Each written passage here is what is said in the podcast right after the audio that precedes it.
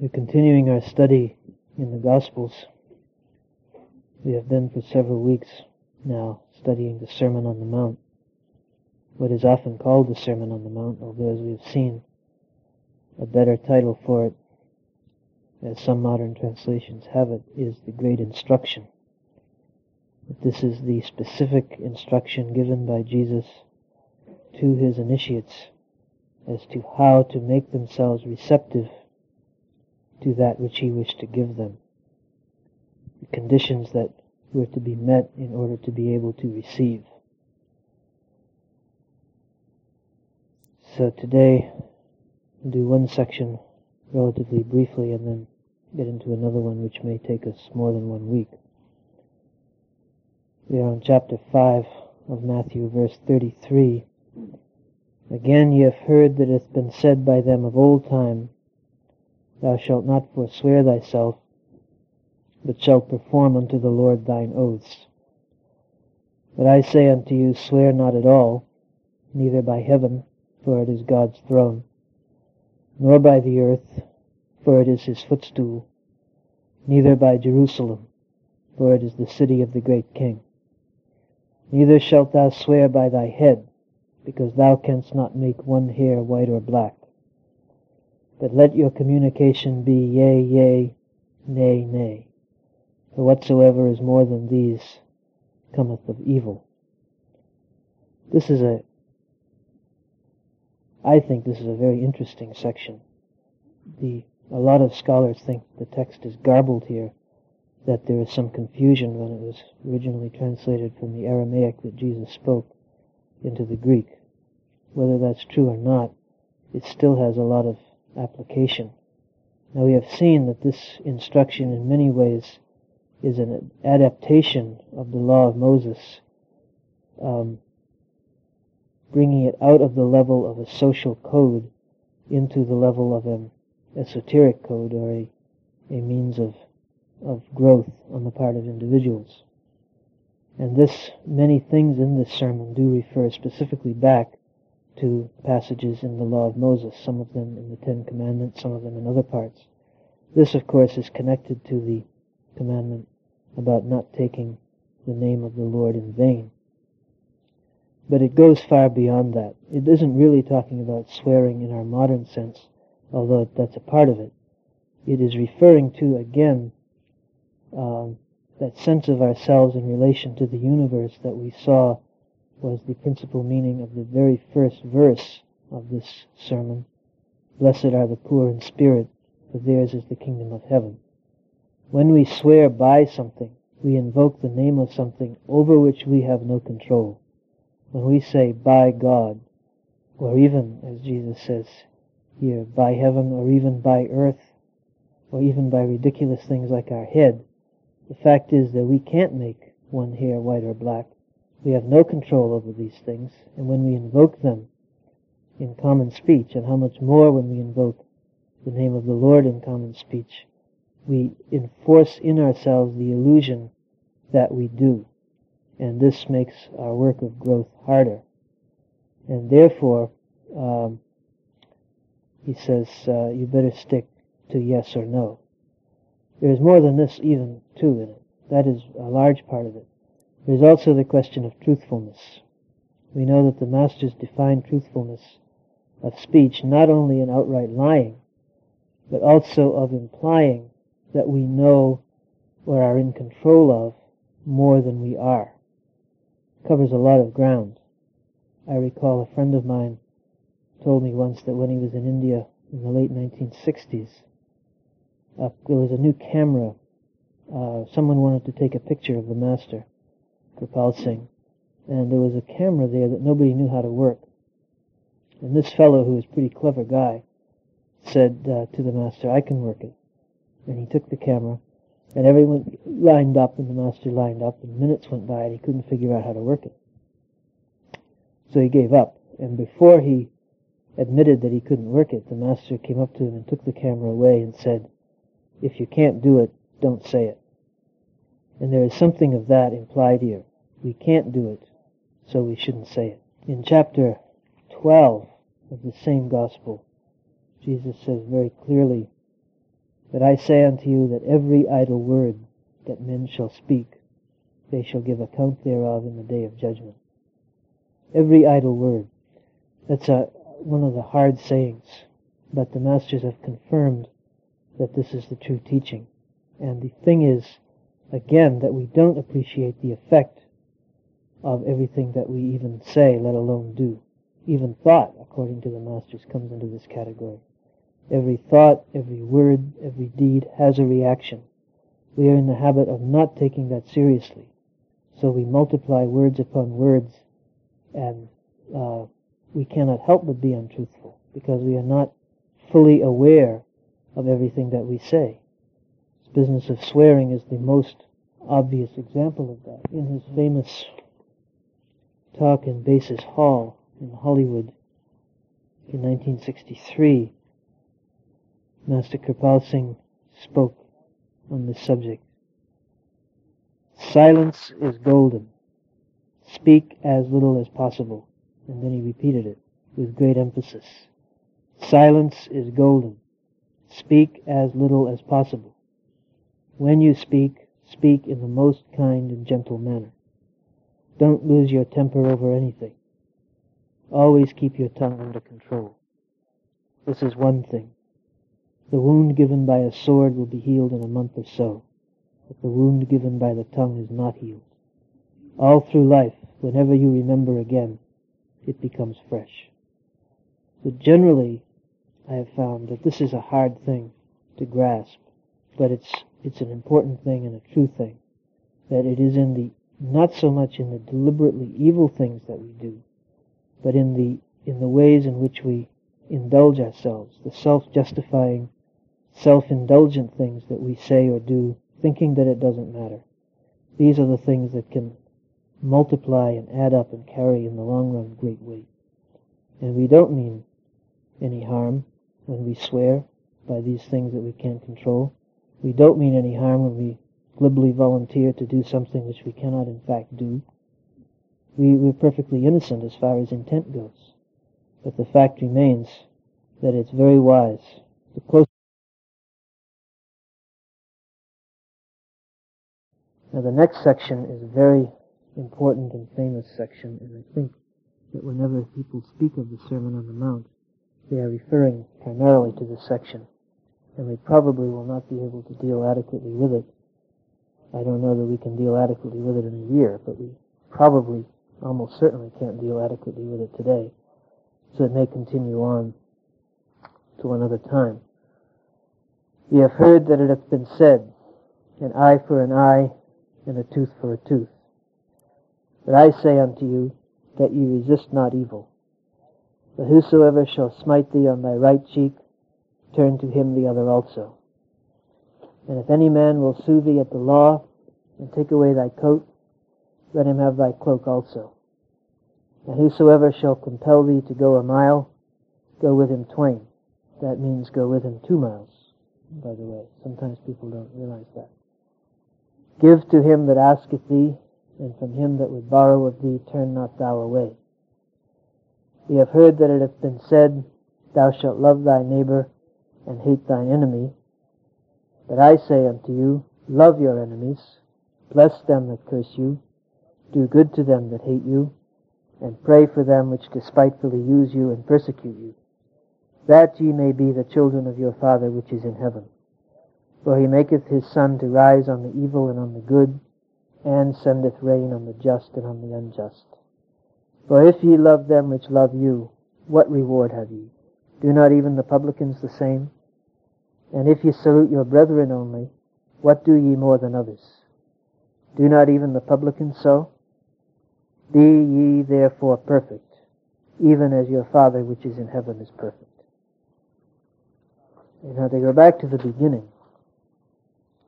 Again, there is the connection with the Mosaic law an eye for an eye and a tooth for a tooth. Famous section which is repeated, I think, three times in three different places in the Old Testament. Uh, and it's important to realize that this is not a vindictive um, provision. This is a provision on the social level which was meant to prevent people from getting more than that. The idea was that what uh, you should restrict yourself in revenge. If someone took away your eye, you should not ask for more than their eye, their eye in return. You should not demand their life, for example. And it was in that spirit that it was included in the Mosaic Law. It is, it is considered generally to be a very progressive um, section of that law, and one that was probably all that was practical on a social level. But on a spiritual level, this is definitely the law of the negative power. This is the working of the law of karma in a nutshell. An eye for an eye and a tooth for a tooth is exactly what we have to pay to the negative power. And if we demand our rights on that, if we do not forego the provisions of this, we are ourselves setting ourselves up to be treated in the same way when our turn comes. Uh, a great, this particular concept has been explored a great deal in literature, and uh, sometimes very profoundly. Shakespeare wrote a couple of plays on this theme, and there are numerous other examples of it too. Therefore, what is required, what Jesus is saying here, and he's giving a number of specific examples which would have been familiar to the people of the time in a very direct way, is giving these examples to demand from us instant forgiveness. In other words, that we act at the time when we are up against it, so to speak, when we are being wrongly used.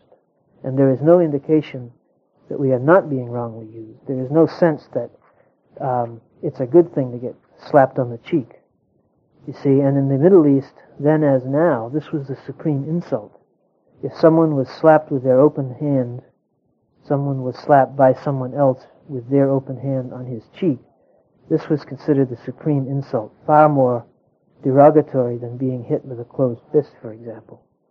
And to be able to forgive him instantly and offer him your other cheek in token of that was a great deal to ask, a very great deal to ask. The uh, business about the coat and the cloak, and this is a really interesting thing because, of course, these verses are often applied in a political context in the modern world, which they don't really.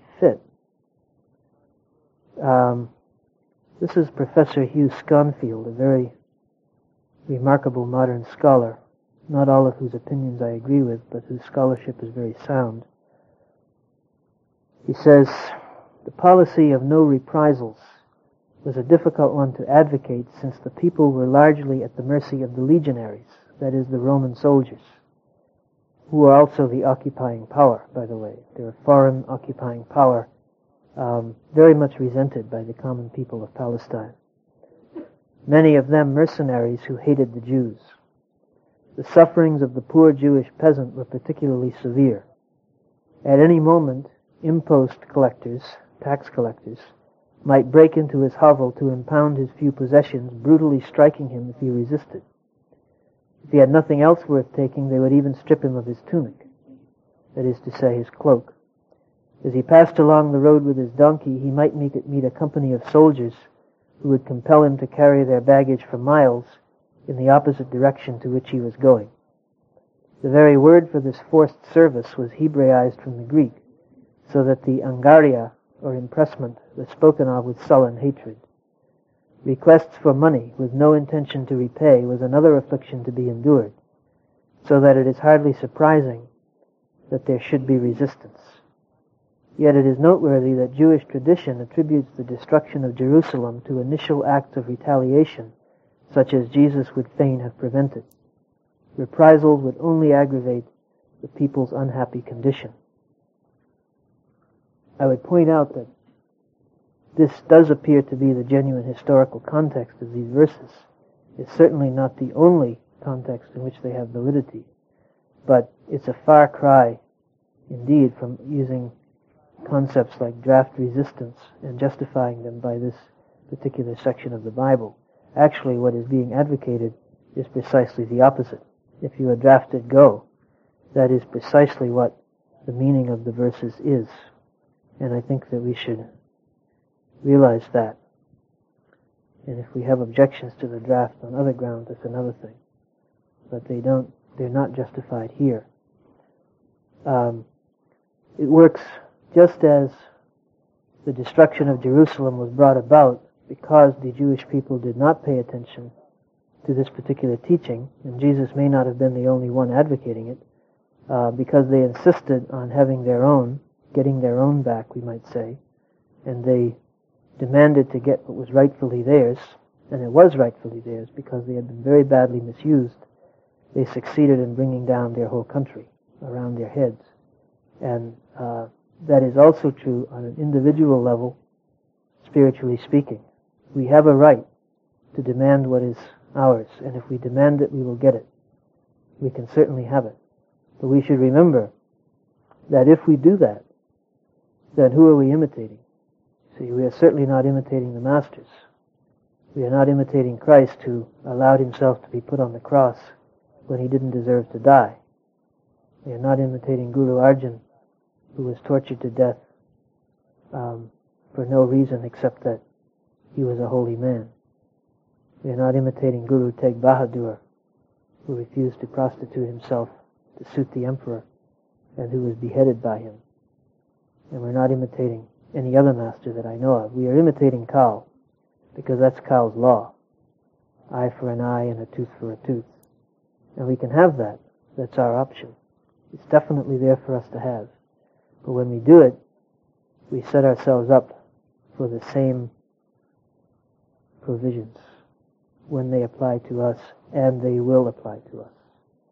And that is why Jesus specifically puts it on this ground. Love your enemies, bless them that curse you, do good to them that hate you, pray for them which despitefully use you and persecute you.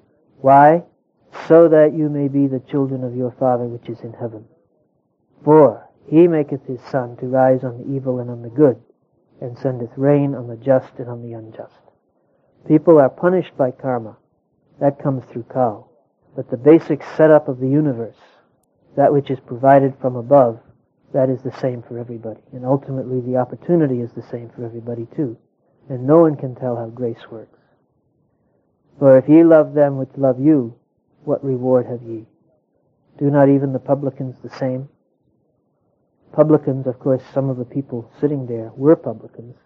We have seen that the publicans were the tax collectors who worked for the Roman state. They were hated because they were considered traitors. They worked for the, op- the occupying power.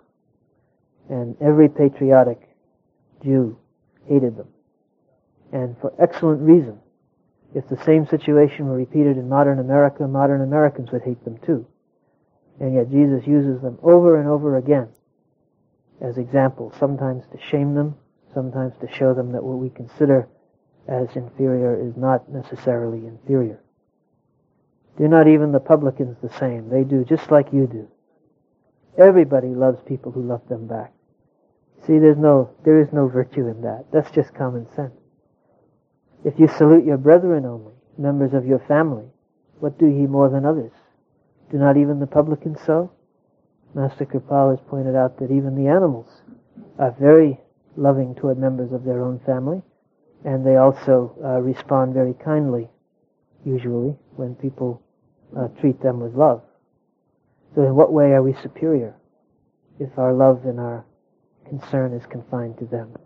No, the you people, and this is again, this ties back to the verse in the first part of the chapter that we read a few weeks ago. Ye are the salt of the earth. You people who have been given Nam are the salt of the earth. But if the salt have lost its savor, wherewith shall it be salted? It is thenceforth good for nothing but to be cast out and to be trodden under foot of men. You are meant to be good people. People who are initiated, who are given the secrets of the beyond, as Jesus said earlier, referring in the parable of the sower, speaking to the people we saw that he very specifically said, Unto you is given to know the mysteries of the kingdom. The following three or four minutes of the talk is missing due to the tape jamming. We continue the talk in the middle of the discussion on the principles of nonviolence and a reading from one of Baba Sawan Singh's letters on the subject. A lot of times, if, if we feel afraid, for example, if someone is being attacked, weaker than us, and we are in a position to do something about it, we may say, well, no, I believe in nonviolence, and we don't help that person out. This is not a good thing. As Gandhi said, um, I believe in peace, but it's the peace of the soul that I believe in, not the peace of the grave. We, are, we, are, we must not um, confuse nonviolence with cowardice. And after pointing this out, he goes on to explain the higher inner teaching of the thing. All saints, including Lord Jesus, give us the word, the practice of which would lift man up from Pinda to Anda and higher regions, thereby generating in him the strength to conquer the evil in him and attain salvation, which is the object of human life. When the key, the word, is missing, the doctrine of non-resistance of evil remains a dead letter. It has been said in previous letters that our viewpoint on life changes rapidly with every little travel on the spiritual journey within ourselves. The senses are detached from the objects. The mind no longer runs through senses. The attention is held by the word within. The evils, lust, anger, etc., run out from within, finding the place too hot for them, not secretly but declaring openly that in the presence of the word they cannot remain within.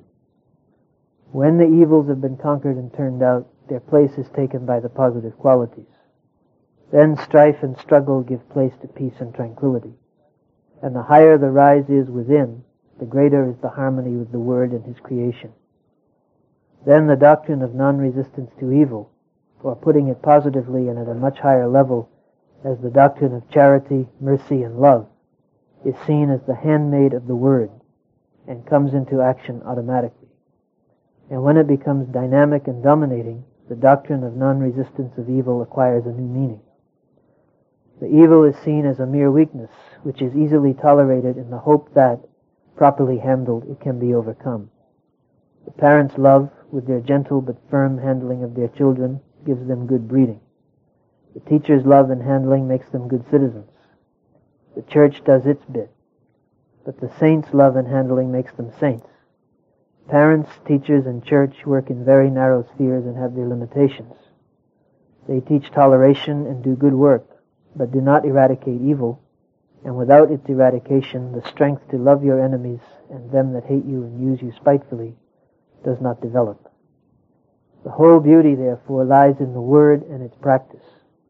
Because the saints are rare, and the Word cannot be had except from a living saint, and the practice of the Word is no joke, and without the grasp of the Word there is no awakening of the soul, no victory over the mind and senses, no development of the positive qualities, and no banishment of evil, the man, no matter how intellectual, remains an animal.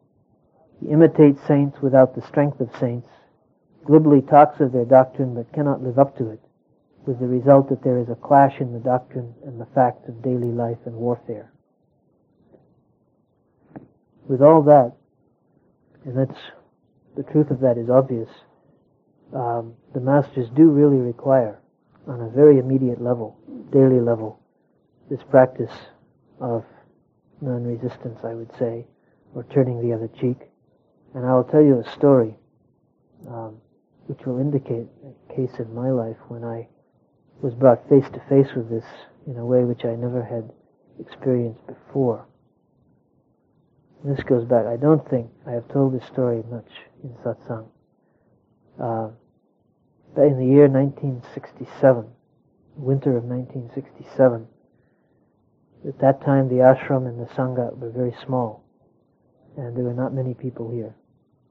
We were holding satsang in the big house, and there were not more than 10 or 12 people attending, and there might have been three or four living at the ashram, aside from Judith and me.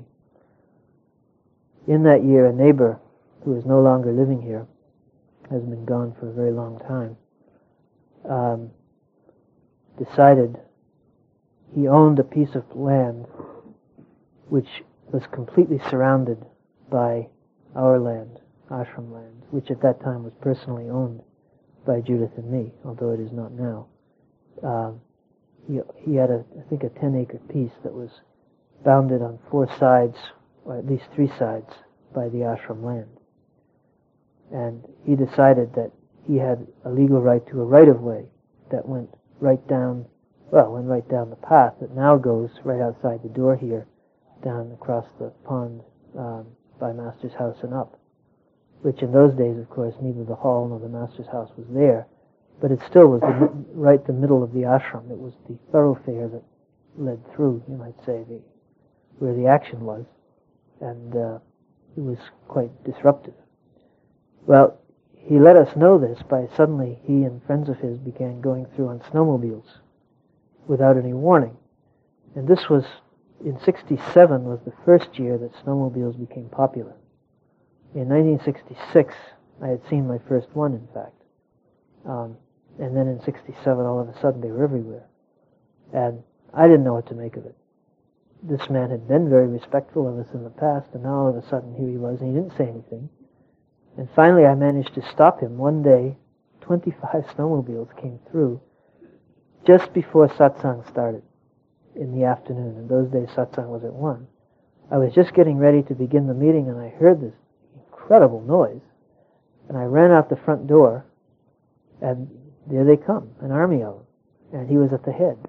And I stopped and I said, What on earth is going on? He said, Well, I'm just using my right of way. I said, What right So the right of way I got to my to my land up there. And he was very breezy and he was very nice. You know, he didn't he wasn't angry at me for for preventing him from going.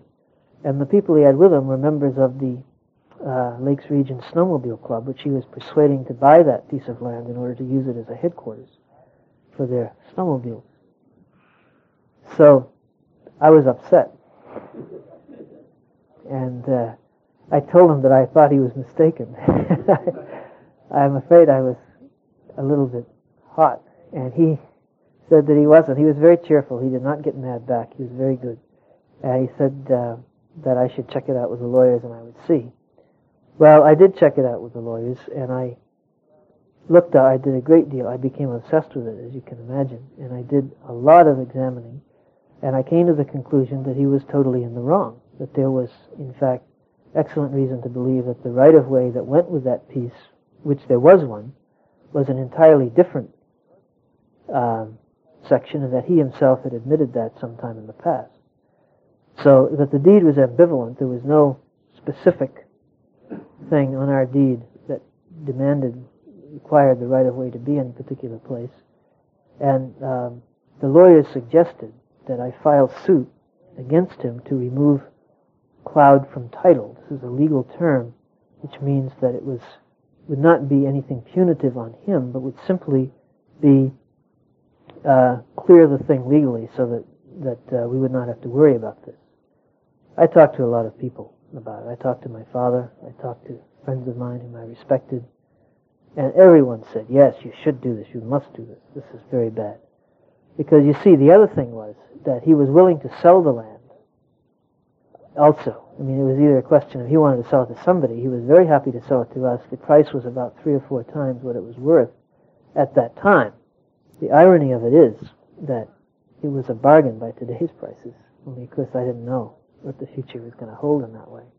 And I was righteously indignant because it seemed like an extortion thing to me, like a mafia ploy. And I was became very, I tend to get very self-righteous with these things. Well, everyone said to go ahead and do it, and the lawyer said to go ahead and do it, and I thought, this is the thing to do. I'm going to show him. So I went ahead and filed a suit. And the day after he got the notification of it in the mail, I'm telling you, it was like hell broke loose. And up to that time, he had been very, he had come through usually only when we were not having meetings or anything. From that point on, it was any time of the day or night. It was open warfare. And uh, I never knew when he was going to come. And we might be doing anything. Once uh, a bunch of them came through right during the meditation before satsang. Uh, another time they would come at night when I was away. I was working nights in those days as a linotype operator in Concord. And I didn't get back until after midnight, which meant that I was not here in the evening. And he often came through in the evening, but never on the weekends when I was here. And yet on those weekends, it got so, I was so obsessed with this and so determined to fix things, to make things right, to t- teach him, to show him, to get him where he deserved to be gotten, that I was out walking with a lantern night after night, waiting for him to come. I, I had to see him. I couldn't bear the thought that I might be in the house when he came. I had to be out there. And he never came. At no time when I was walking did he come. And I used to think, I was very conscious, by the way, during this period of the Master's absence. I would think, I would, Master, where are you? Why aren't you with me? I need you now more than ever. Where are you? And you know, he wasn't there. And it was very clear to me that he wasn't there. And yet it never, never occurred to me why. Although Judith was very good and tried to help me a lot, I was really mad. I was a madman. And it went on and on like that, and, and it got worse and worse. I would sit for bhajan and I would hear snowmobile sounds, truly. And I couldn't, I didn't know what was going on. I thought, I, I really thought I was cracking up. And he's continued to come. Everything was, they, they could come at any time. And no matter how much, I mean, I couldn't be out there every minute. And often it so happened that they came through and I just couldn't get out fast enough to stop them. So I, I finally gave up and I wrote a letter to Master, and I told him all about it.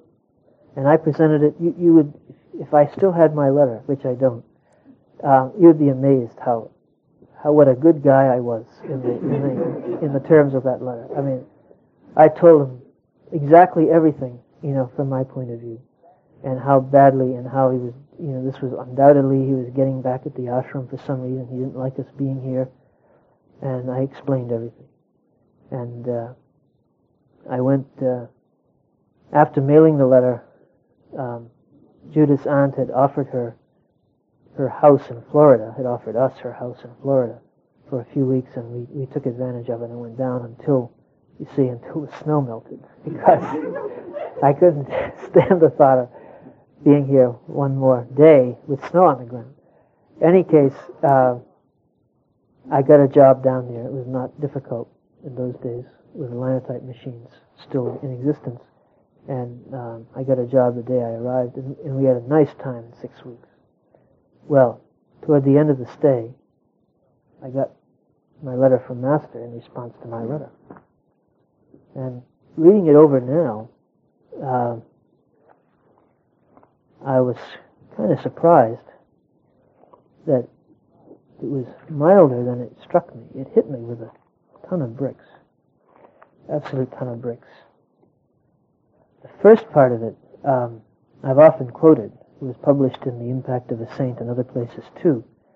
And of course, I wrote out of extreme anxiety.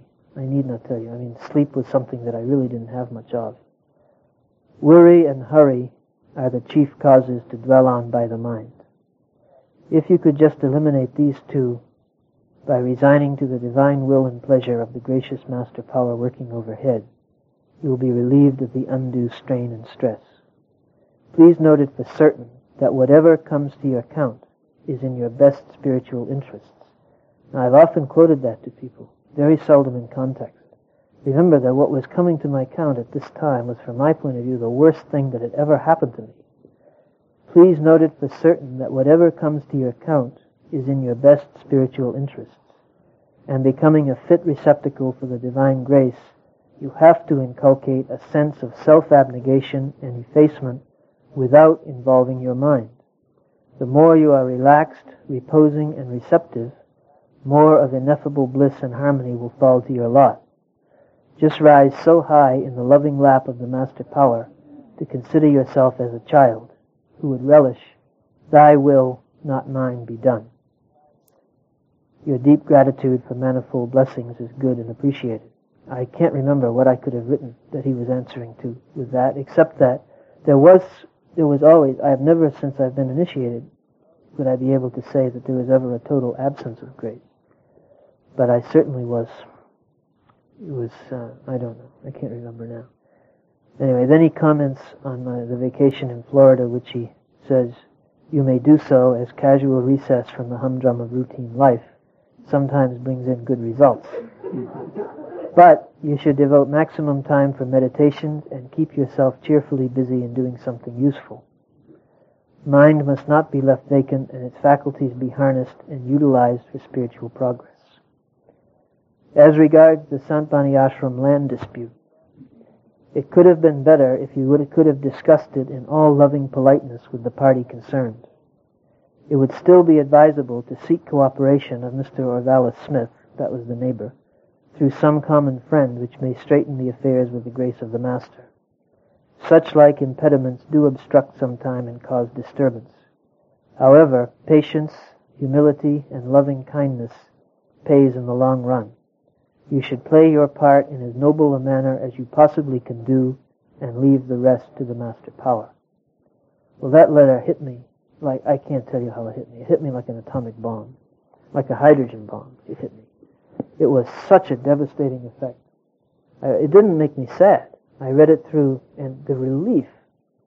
Florida had been very good. There weren't any snowmobiles down there, and it was it was uh, pleasant from that point of view.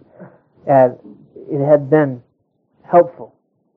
And I'd been going to satsang, and, and it was good for me to, you know, just be attending satsang. And there were a lot of satsangis down there, and we became close friends with many of them, and it was nice.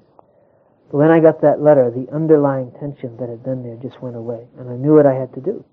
I knew, I saw very clearly that I had been wrong, and that I had brought the whole thing onto myself, and that I had been turning my face away from the Master, and that was why I had been conscious of his loss. So I went back home. First of all, I wrote a neighbor here, also a satsangi, who did know Mr. Smith and who could serve in that function very well, and told her what Master had said and asked her to try to arrange a meeting between us as soon as I got home. And I came home and I called up the lawyer and told him to uh, call off the suit. And in a day or two, the neighbor turned up and he came in. And uh, Actually, it was some time. He was away when we got back, and there was some time elapsed. But when he finally did come back, he came in and he sat down, and I said, and I meant it, I said that I apologized. I apologized for the trouble I had caused him by bringing the lawsuit. And he looked at me and with absolute sincerity said that he apologized for the trouble he had done to me that had caused me to bring the lawsuit in the first place. And I said that I, I had withdrawn the suit and that I, he could use the right of way as often as he wanted. And he said, well, I don't want to use it anymore. And I said, all right, that's fine, that's good. But feel free to use it if you want to. And he said, no, I'm not going to use it. I promise you that. And we shook hands and he left. You know, you know, and it came true. He moved away in a few months and I haven't seen him since. And he never, for, even when he was here, he never caused us a bit of trouble. Now, I told, a lot of people knew about that problem with the snowmobiles. And I told them about it. People would ask me, how did it come out? And when I told them what had happened about the master's letter, my withdrawing the suit, people were so astounded. You can't imagine. A neighbor, another neighbor who was very much sympathetic with us, I told her about it at Beadle's store one night. Her jaw just dropped, you know, down to her waist. And she was like, she backed up. she couldn't believe that something like that could really happen in real life. Yet it's right there. It's right there in the Gospel of Matthew that everyone believes in. And yet when, when you finally do it, nobody thinks, what is this? He meant it? You know, it's the kind of thing that works. So, in my experience, this is the true teaching of the Masters. And it's, it's of the utmost importance. I could have saved myself a great deal of suffering you know, why I suffered so much over that particular thing, I don't know. There was some deep identification of me with the land, which it was like they were running through me. And that was, you know, a flaw um, that was in me to begin with. I also felt that the master was being taken advantage of, which he obviously did not share. That was not a feeling that he had. It was only a feeling that I had. And in any case, the fact is that the, the teaching about turning the other cheek is a real one. You know, it need not, it does not apply or need not apply to, to, to the conduct of countries and large political entities or people responsible for the lives and happiness of other people. It applies to people who are interested in spiritual growth, who have committed themselves to spiritual growth, and who supposedly take the words of the Master seriously. To those people it applies. And uh, I think it's an important thing. It was a very hard lesson for me and a very valuable one. I have never forgotten it, and I hope to God I'll never do forget it. That is my prayer. And uh, it's an important thing.